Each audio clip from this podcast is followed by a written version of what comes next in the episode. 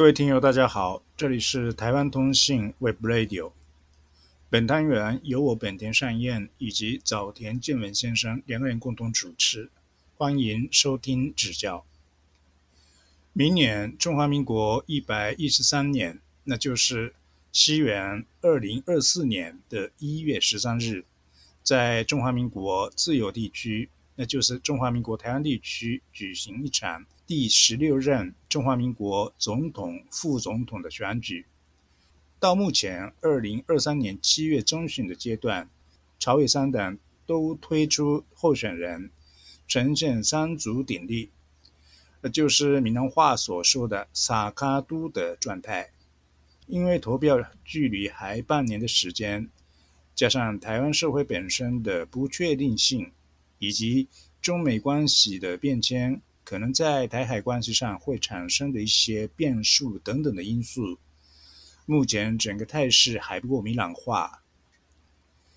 今天我们单元邀请到一位来宾，是长期观察台湾政治的资深媒体人文祥先生。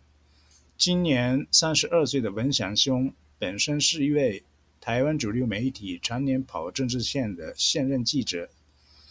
他的连书《文祥政论》是因为观察细腻、分析到位。加上文笔犀利又幽默，受到不少同行以及政界人士的关注和重视。今天我们来播送分享兄的专访之第一集，请他分析目前的选情以及三足鼎立的基本架构。现在好像选情不是那么的明朗，是不是？是因为呃。我这样讲哈，今年的选举的话，大概普遍大家会认为是一个，呃，就是说，因为台湾政党轮替大概这八年、八年、八年，大家也习惯了，就是所以大家确实有一个看好说在野党可能会有执政的可能。那另外就是说，这个国际局势下的话，这个美中看起来是想要对话。那目前美中如果有想要对话的话，那两岸局势稳定，其实对于民进党比较不利，因为往年我们都认为说，哦，这个民进党可能他在两岸局势比较对立，比如说像这个反送中那个时候的事事件的时候，他大概就获取了蛮多政治红利的嘛。本来蔡英文的民调其实是很很低的啦，就是那一年年初的时候，其实非常糟啦。啊，他之所以能够翻盘，很多人大概认为就是。反送中效应嘛，就是香港的。对对对，然后包括之前那个福茂那个太阳花事件的时候，其实也是国内，呃，他们讲反黑香啊，但是其实大家都知道，主要命题其实就是反中嘛。那一年学生，包括民进党，他在操作的，他就是反中议题。那对于对民进党在这种的中国大陆跟台湾的局势非常对立或是激烈的时候，他们的选选举，他对他选举有利啊。但是今年只要今年看起来两岸的状况像比较超趋缓，目前啊，目前因为我们现在不知道会不会发生什么事情，但是目前看起来是趋缓啊。那尤其因为美中看起来要对话，我们不虽然不知道要谈什么了，那布林肯去吧，然后那个叶伦叶伦也也也去了嘛，那是这个之后看会怎么样，或是拜登之类的。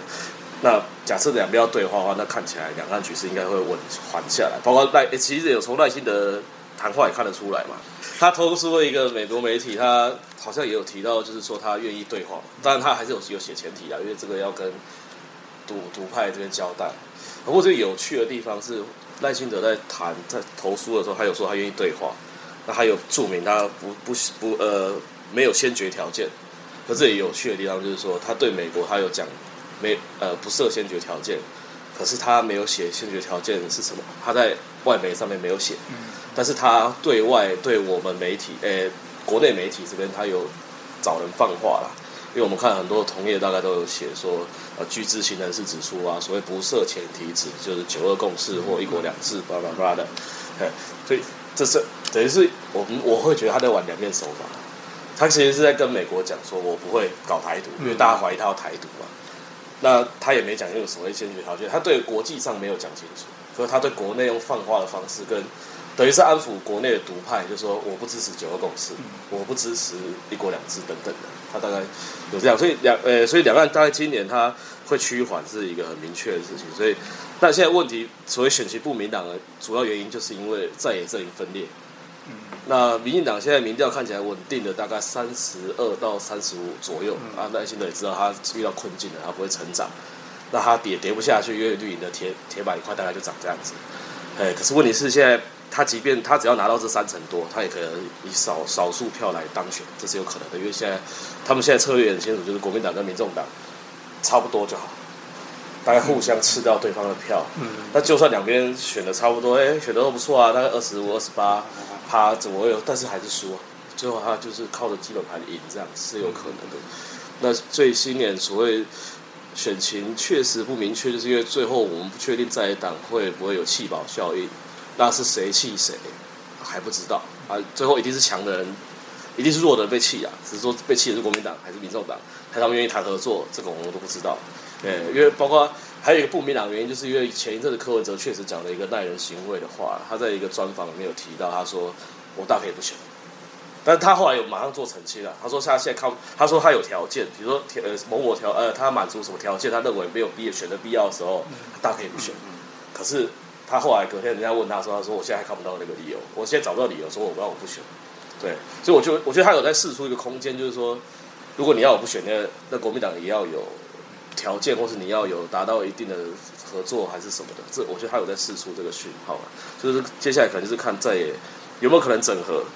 或是没有整合，那弃保的状况足不足够赢得赢过耐心的民进党的基本盘，才能知道选举的结果这样子。嗯嗯嗯。目前我的理解是是如此。嗯嗯嗯。刚刚你提到就是民进党就是赖清德的这个。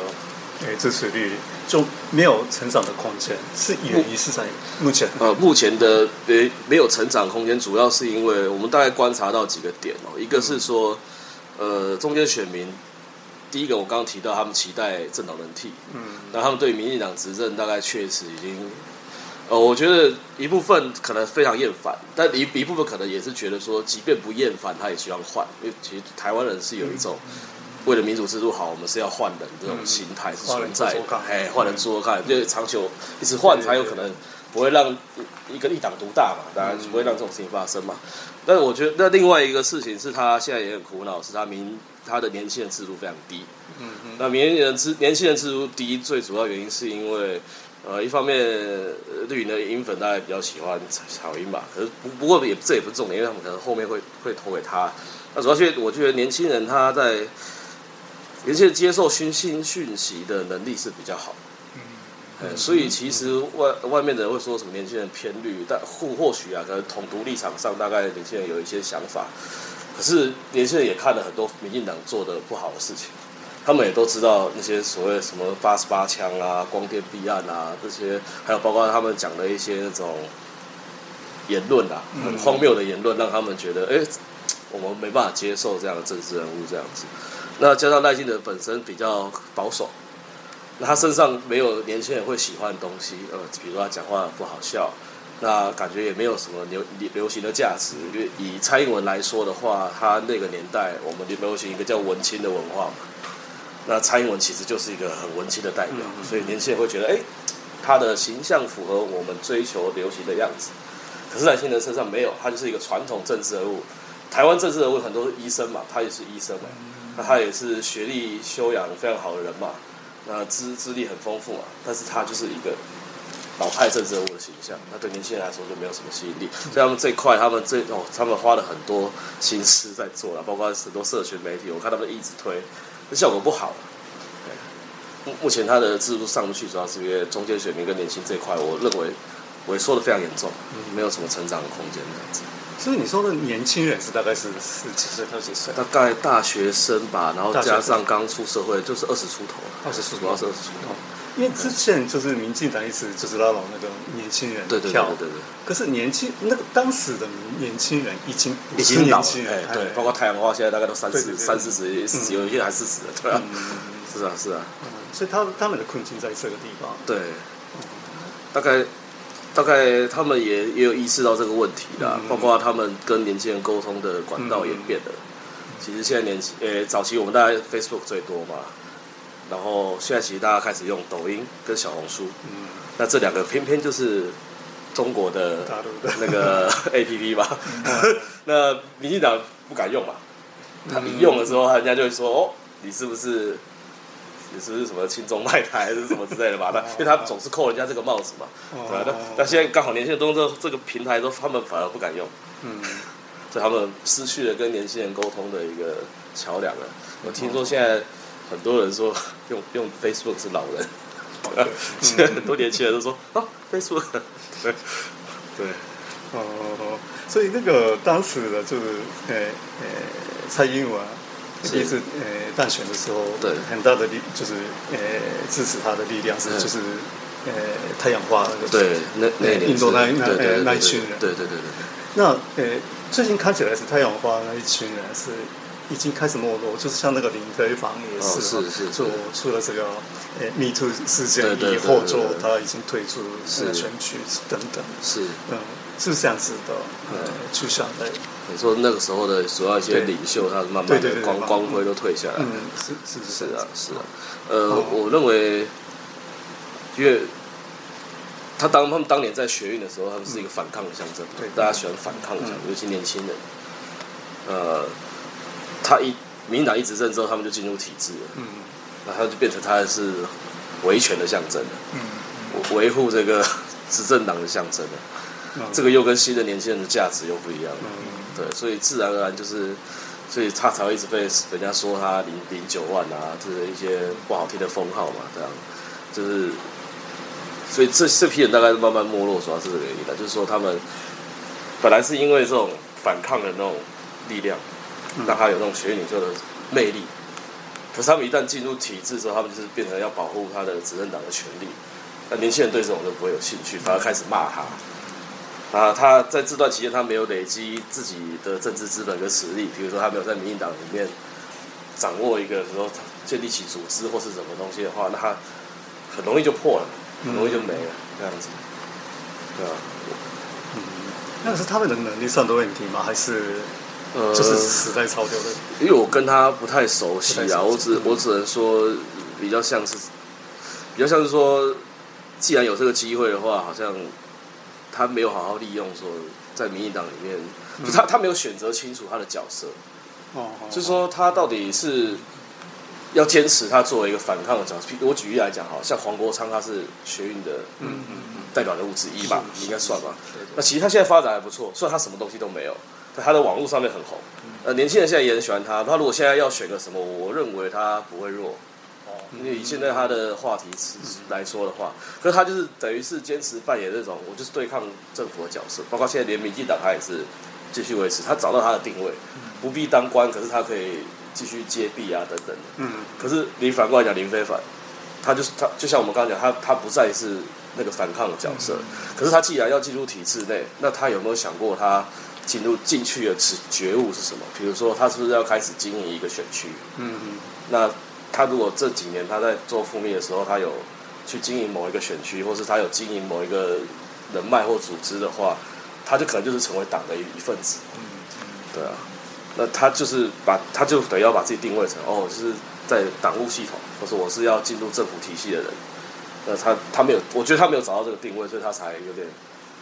造成他现在的局面。对。哦，是一个一个矛盾的，就对对是之前的这个对对对对对对是是是哎是真是。一个矛盾的一个是是是，那像那个就是呃所谓的年轻人啊，就目前的年轻人来讲是，呃，我们觉得这个他们都对政治很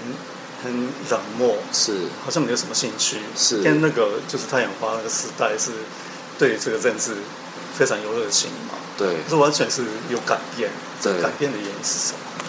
呃，我认为年轻人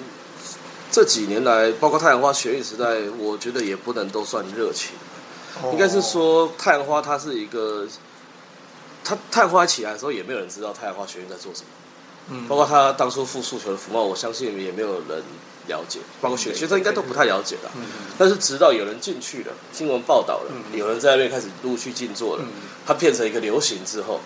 比如说比如说这些同学本来本来班上的二三十个同学，可能大家都不在不在乎这些事情，一个人去了，第二个去了，第三个人去了。慢慢的，大家觉得说好像不去很奇怪，说太阳花学运才真的变成一个风潮。但是，这个世代年轻人他他们缺乏一个，就是里面有一个很大的事件啊，当然没有很大的事件。可是我我要不要讲的事情是，其实年轻人不是说完全不在乎政治，包括因为我前阵子有回学校演讲嘛，嗯就是我陆续有有有受老师邀请，有有回去演讲这样，所以我每年也都在观察。那确实有越来越冷淡的状况，可是其实也不是到零，因为其实 要聊到最近那种选举的东西哦，就是这些年轻人聊到一些政治的梗的时候，就是他们一些政治的一些呃笑话，他他们知道可能比如说林林志坚的论文本嘛，包括他讲那个不要什么颠倒，还是不要颠倒，可以呃是非可以这样颠倒嘛？对，那个网络上面传的很多哦，他们就会知道。哦，他其实年轻人对于那种政治的，现在大家在讽刺政治的笑话，他们其实不是不知道，他们是知道嗯。那所以所以这个其实也是我最近有在研究的东西，就是呃所谓网络迷因这个东西。就是网络迷因这个东西是，其实是这是这个年代影响政呃政治沟政政政治宣传的一个一种管道了。那就是所谓民音，它的重点是在于说，它不是只要好笑，因为我们以前也有那种黑喊，政治黑喊，比如说比如说骂某某人可能贪污多少钱，可是其实这个东西跟现在的民音的概念不一样。就同样同样有可能会有抹黑的元素在，可是过去的黑函它是有点像是我是泼脏水在你身上，就是说我指控你可能贪污，我指控你可能有小三，我指控你有不伦的那种，就是一种负面的，就是纯粹泼泼泼黑水。可是现在的民音它的意义不太一样，它是所以民音就是它是一个第一个它要好笑，它要有趣，然后它最大的特色它是你会忍不住转给别人。哦，这个东西，它的它的，比如说，包括比如说那个时候林志坚他他论文本的时候，他被人家一直攻击，一直攻击，攻击。他他为了辩驳他自己，所以他记者会他们做了一件事情，他就说是非可以这样颠倒嘛，他的手就这样转。然后后来有人就开始恶搞他这只手，哦，哎，比如说他因为这个手不知道为什么，其实他当下可能也不觉得这个有什么，可后来网友开始恶搞，比如说他把那个做那个拿路头的那个螺旋丸。他就给他，他是这样转转转，然后那个能量波出来，或是做那个七龙珠的，那个能量就出转，被他这个手转出来了。这个影片这样子贴，本来年轻人对这个论文什么的，他可能没那么关注，会看到有一个政治人物在那边 被弄成这样的时候，一传二，二传三，三传四，哎，到本来不认不关心政治的朋友，小朋友，呃，他呃同学，他可能也会看，哎，怎么会那么好笑？那是是干嘛？他开始哦，原来民进党的政治人物可以。哦，抄袭论文还可以拿到学位，然后开始关注这件事情之后，就不一样了。整个论文的事件就开始对年轻人已经开始有一种负，都有集体印象，就是说原来民进党政治人物都是这样子，都在抄论文，都有特权，结果进而就影响到整场选举这样子。所以我觉得现在沟通，现在年轻人沟通管道变成这样子，所以变成说谁掌握这个民音的效果，谁就会那个。甚至连唐凤，我们数位部长他自己也有讲，他说他以那些数位的很多东西，政政政令宣导，他们也希望把它民营化。哎，是之前那个苏贞昌那个屁股的擦擦卫生纸那个，说我们只有一个卡称那个，是不是？他们一直拿那个出来说，哦，你看我们这个做的很好啊，什么之类的。这其实民进党很清楚这个这个东西啊，但他们也知道他们的破坏力，反反反反反杀的效果也是蛮厉害的，对。但是目前是明星的还没有这样子效果出来。呃，他们一直在玩，一直在玩。对他们一直在玩，对，他们一直比如说，包括侯友谊，嗯嗯，他们一直开始做这个侯老三，嗯，一直他们一直丢丢这个侯老三、老三、老三、老三这样子一直给你，然后他们一直发那个韩国瑜拉侯友谊拉椅子的那个影片，哦，就这样一直拉拉拉，所以说也是，然后就给你取个名叫侯友移移动的移。嗯，移你的椅子这样子，哎，就就是他把这些政治人物的一些小动作，或是他的行为，或他讲的话，弄成了一个搞笑影片，然后再不断的创作。他说后来本来不知道这件事情在干嘛的人，也会开始好奇他到底在做什么。啊，久而久之，这个就形成一个很大的破，很大的对选学来说，其实很很大的破坏力。对，这个是不是算网军？对，可以说这样说。但是有时候你也不能控制住，就是说他到底是真的是主动的网军，还是被主动网军吸引来被动创作的网军？有些人觉得很好笑，我我说我不是我没有收钱，但是我就是觉得很好笑，我要来创作一下这样子。那这是最可怕的，因为代表他真的很好笑。哦。所以目前这个就是部分的这个影响力，对选举的影响力是蛮大的。我认为蛮大的。哦所以政治人物现在真的很变，很怕变成迷因啊，很怕被人家拿来做笑柄这样子。哦，嗯要不然你除非你要